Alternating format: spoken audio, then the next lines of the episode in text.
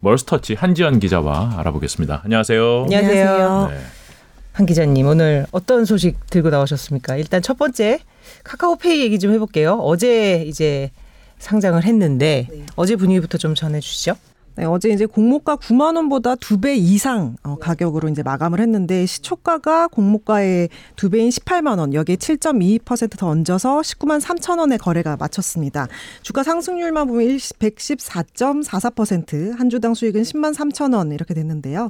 시초가는 공모가의 두 배, 따상 그러니까 따상 갈 거다 뭐 이런 약간 그 기대감 뭐 이런 게 있었지만 따블은 있었지만 상한가는 없었다 이렇게 보고 상한가 30%죠. 네, 네. 160%까지 올라 이제 따상으로 보는데 네. 어, 요거는 달성하지 못했고요.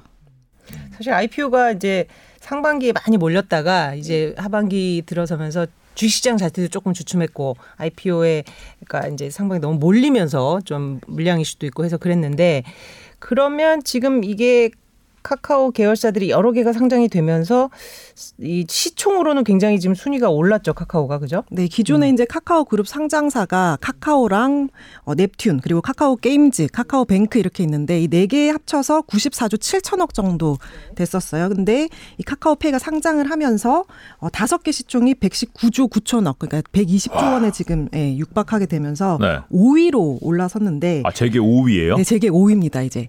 근데 이제 주요 그룹 상장사들 보면 보면 뭐 당연히 삼성 1등인데 634조 원 그리고 그 밑으로 SK가 200조 원 가깝고요. 또 그 밑에 3, 4위가 LG랑 이제 현대차가 131조 원대 인데 3, 4위를 바짝 추격하는 이제 5위로 올라선 거죠. 카카오가. 규제 이슈가 있었음에도 일단은 이제 계열사들이 워낙 많고 그 그렇죠. 계열사 중에 상당수가 이제 상장을 하기 시작하면서 이 정도로 몸집을 불렸네요. 그죠? 그 주식 받은 직원들 좀 있을 거 아니에요.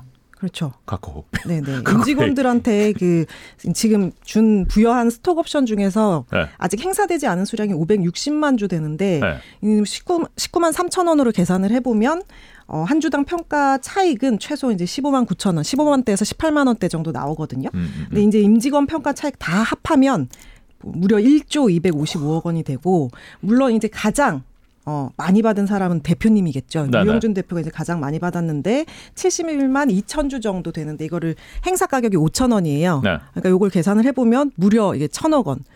네. 화천대유로 물론 우리의 이제 어, 눈높이가 어, 많이 네. 올라가 있지만 아, 네. 어, 그래도 천억 네. 원은 아주 헉하는 그런 가. 네. 오늘 조금 내리고 있어서 뭐 네. 조금 줄어들긴 하지만은 천억 원 뭐. 네. 간단하네요. 네. 그렇게 생각하니까. 네, 뭐 이제는 뭐 사실 규제 이슈가 부각되면서 카카오 계열사들이 어떤 시장 가치를 평가받느냐에 대한 관심도 있었는데 음. 일단 향후에 이제 카카오페이가 영업을 하느냐 실적을 내느냐에 따라서 이제 달라겠지만 음. 향후 어떤 기업 가치 전망이랄까 네, 네, 카카오페이가 이제 핀테크 국내에선 처음으로 핀테크 핀 제가 왜 F 발음을 강조를 하냐면 네. finance technology 해가지고 오, 네. 네. 핀테크 아 핀테크 네. 네. 카카오페이가 이제 기존에 없었던 이제 사업 모델인데 그래서 이제 기존 금융사들이랑 이게 바라보는 시각이 좀 달라야 된다 이런 그래서 가치 평가가 쉽지 않다 이런 말들이 많이 나오고 있어요. 그래서 처음에는 이제 상장 전에는 주당 8만 원에 못 미치는 가격을 보고 있었는데 이걸 지금 훌쩍 넘었잖아요. 네. 그래서 이제 뭐 시총도 KB 금융이 23조 원인데 이걸 지금 넘어서고 있고 네, 그래서 뭐 KB보다 진짜 더 가치가 있느냐 뭐 이런 고평가 논란도 지금 가시지 않고 있는데 플랫폼 사업자가 금융 사업자가 가지는 이 확장성, 성장성 있잖아요. 그래서 이런 파급 효과 때문에 더 높은 가치를 부여할 수 있다는 시각도 있어서 결국 뭐 시총 40조 원까지 갈 거다 이런 예측도 나오고 있습니다.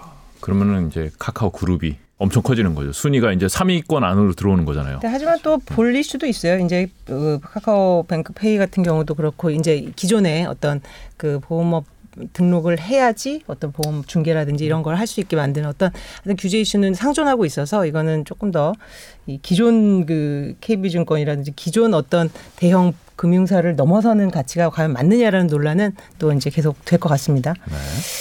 다음 이슈 좀 짚어보겠습니다. 이거는 사실 미국에서 먼저 시작된 일할 사람이 없다라는 이슈. 네. 그렇죠? 이제 코로나가 어, 많이 이제 회복이 돼가지고 이제 정상화를 막 밟아야 되는데 음. 일할 사람이 없다라는 구직난. 문제. 그렇죠. 아, 구인난. 그러니까 구인 구직이 지금 동시에 발생하는 이 미스매치 현상이 굉장히 극대화되고 있는 현상인 것 같아요. 우리나라에서도 지금 이런 현상이 벌어지고 있는데 한지영 기자가 어제 직접 취재했잖아요. 저 방금 뉴스에 리포트 나가던데. 네. 네. 네.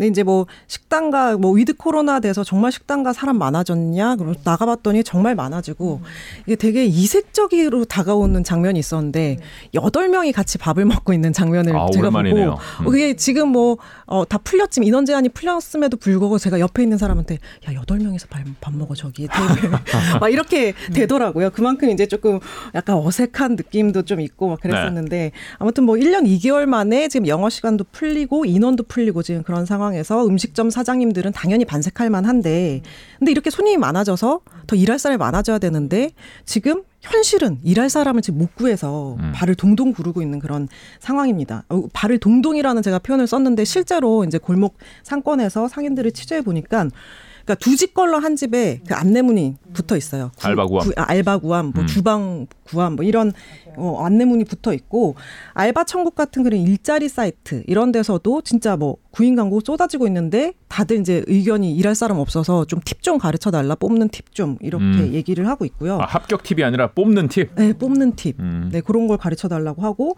또 24시간 영업하는 한 술집은 한 다섯 명이 필요한데 10월 중순부터 지금 공고를 내놨는데 단 한 명도 통 예, 연락이 오지 않았다고 하고요. 또 고깃집에서도 아직 뭐 알바를 못 뽑았는데 뭐 시급을 지금 최저 시급이 8,720원인데 네. 12,000원까지 올려준다고 해도 지금 사람이 안 오는 상황이라고 합니다. 음. 왜 부족한 건가요? 사실 뭐 일할 사람이 없다는 것은 굉장히 좀 어색하게 들리고 보통은 우리가 일자리가 없다 이제 그런 부분에 대해서 많이 얘기를 했는데 이 특히 이제 알바 부족이 집중되는 현상은 왜 그럴까요? 예, 지금 뭐 이제 위드 코로나가 되면서 20대들이 이런 알바를 많이 하는데 대학들이 지금 이제 어 비대면에서 대면 수업으로 가고 있으니까 네. 이런 알바 수요가 알바 일하는 사람 자체가 지금 줄고 있고 아 수업 들어야 돼서 알바할 시간이 없다. 그렇죠. 어. 그런 부분도 있고 네. 그다음에 네. 이제 뭐 비대면 되면서 사실 코로나 때 다 이런 일하는 인력들이 그 배달 기사 쪽으로 쏠리는 그런 현상이 나타났었거든요. 그렇기 네. 때문에 이런 알바하는 그런 인력이 지금 없는 거고 그리고 여기에다가 정부에서 각종 지원금이다 수당이다 해가지고 취업 장려금이라고 해서 현금을 지금 막 주다 보니까 눈높이가 음. 어, 사실 높아진 거죠. 30만 원, 20만 원 이렇게 주다 보니까 어 시급 8천 얼마 어 뭐 이렇게 이런 생각이 네. 드는 거죠. 그래서 이제 고깃집 같은 경우에는 뭐 불판도 갈아야 되고 또 이제 뭐 불, 불도 숯불 관리도 해야 되고 이래서 좀 힘들어서 어 젊은 분들이 이제 이런 걸 좀 따진다. 뭐 요런 업계에 음. 설명이 있었습니다. 좀 쉬운 자리가 있고 어려운 자리가 있고. 네. 네 그래요.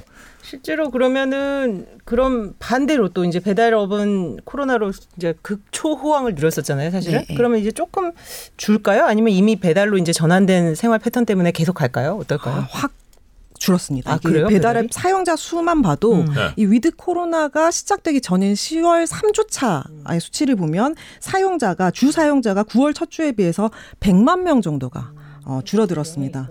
네. 배민, 쿠팡 이츠. 네. 그 세계 세계 상장사들은 아니지만은 안 좋겠네요. 네, 네. 실적으로는. 음. 네. 그래서 이제 뭐 또 11월 되면 이제 11월에는 이제 이전에 못 잡았던 약속을 이제 폭발적으로 잡으면서 이제 배달 더욱 줄지 않겠냐 이런 예상이 드는데 진짜 이제 식당 앞에 서, 서봤더니 예전에 저 이 취재를 했었는데 콜이 계속 울렸거든요. 음. 근데 이번에는 뭐 30분 지났는데도 배달 기사 한 명 안 보였어요. 네. 음. 그렇 그렇게 됐었고 그리고 이제 뭐 엄청 배달 숫자 배달 기사 숫자가 예전에 늘어났잖아요. 네. 그러니까 근데 일감을 확 주니까 이게 단가가 어, 콜 줄어, 단가가 네, 줄어들어서 네, 배달 기사 표현 따르면 이건 콜사다 콜사라는 말 쓰는데 콜 사망 콜 사망을 아. 아. 이런 표현을 쓰시더라고요. 거기도 또 줄여서 쓰네요. 네. 따라가려면 어려워요. 네. 10월 말에도 이제 배달이 줄었는데 그거보다 3, 40%더 줄은 것 같다 지금이 음. 그렇게 얘기를 하시더라고요. 사실 진짜 이 코로나가 여러 가지 경제 현상을 일으키고 있지만 그 중에 하나가 이 어떤 비대면 업종의 이제 호황인데 네. 사실 위드 코로나로 다시 되면 어찌 됐던 간에 대면 업종이 조금 살아나면 그쪽도 이제 영향을 받을 것 같습니다. 사실 이 인력 문제는 오늘 저희가 그 연구원님 모시고 할 얘기가 또 맞닿아 있어요. 왜냐하면 어. 미국 같은 경우가 이제 극도로 인력난이 심각해진 부분이 바로 노동자들. 이 음. 운송 쪽이잖아요. 사실 네. 컨테이너를 음 도착하는 그 배에서 하역. 할 네. 사람도 없고 하역한 거를 이제 대륙으로 안으로 나를 사람도 없고 이러면서 이제 이제 물류난이 어떤 시작의 단초가 됐던 그런 이유인데 그런 부분까지 이제 같이 연구원님 모시고 얘기를 나눠보겠습니다. 오늘 한정 기자 저 카카오페이 소식 그리고 일자리 문제 또 다음 주에도 좋은 소식 부탁드립니다. 감사합니다. 고맙습니다. 네, 감사합니다. 감사합니다.